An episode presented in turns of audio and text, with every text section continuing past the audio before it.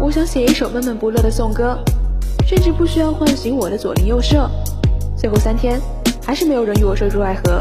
我是我平淡无奇生活最后的目击者。我想写一首闷闷不乐的颂歌，甚至不需要唤醒我的左邻右舍。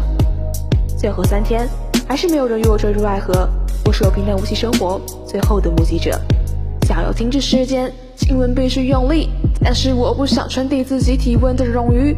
我这远比选择死亡更加需要勇气。我始终无法摆脱对亲密关系的恐惧。情感丰富的人操纵世界的手法娴熟，偏激的人老是被利用，成为马前卒。我不想再把前途浪费在别人身上，只有和自己相处的时候，性格才最奔放。我花费太多时间追求不被嘲笑的爱，大多数的回报都是有关钞票的 lie。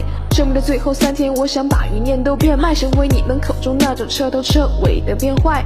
格式化的躯体变成一座飘荡的空城，或是空白的底片在暗示与自己重逢。我想象中人生的最后一程，是太阳在东边降落，孤独长满山坡。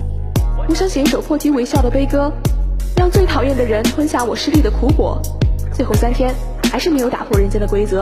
我是我平淡无奇生活最后的目击者。我想写一首破涕为笑的悲歌，让最讨厌的人吞下我失利的苦果。最后三天。还是没有打破人间的规则。我是我平淡无奇生活最后的目击者。每一天都是余生的第一天，最后三天没有一个一天能幸免。我像往常一样以为能度日如年。可他想存不下的钱，七日流逝在指尖，三环天桥上我凝视川流不息的晨昏，凄厉的寒风刺穿楼宇，刺穿我惨淡的纹身，欲火焚身的夕阳映出我的身无分文，字变得越来越清晰，我大脑出现昏沉，我猜测我的年龄正好停在六十五，四十多年的工龄从未当过救世主，没有尝过甜头的人突然吃当就是苦，世界快得太过火，我却还活在救世度，为什么这么匆忙？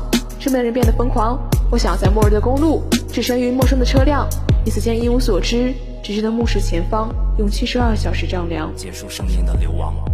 我不想唱生命最后时刻的歌，这是不值得被表演的得过且过。最后三天依然没被美丽的鸡汤蛊惑，我是我平淡无奇生活最后的目击者。我不想唱生命最后时刻的歌，这是不值得被表演的得过且过。最后三天依然没被美丽的鸡汤蛊惑，我是我平淡无奇生活最后的目击者。我是我最后的目击者，我是我最后的目击者，我是我最后的目击者。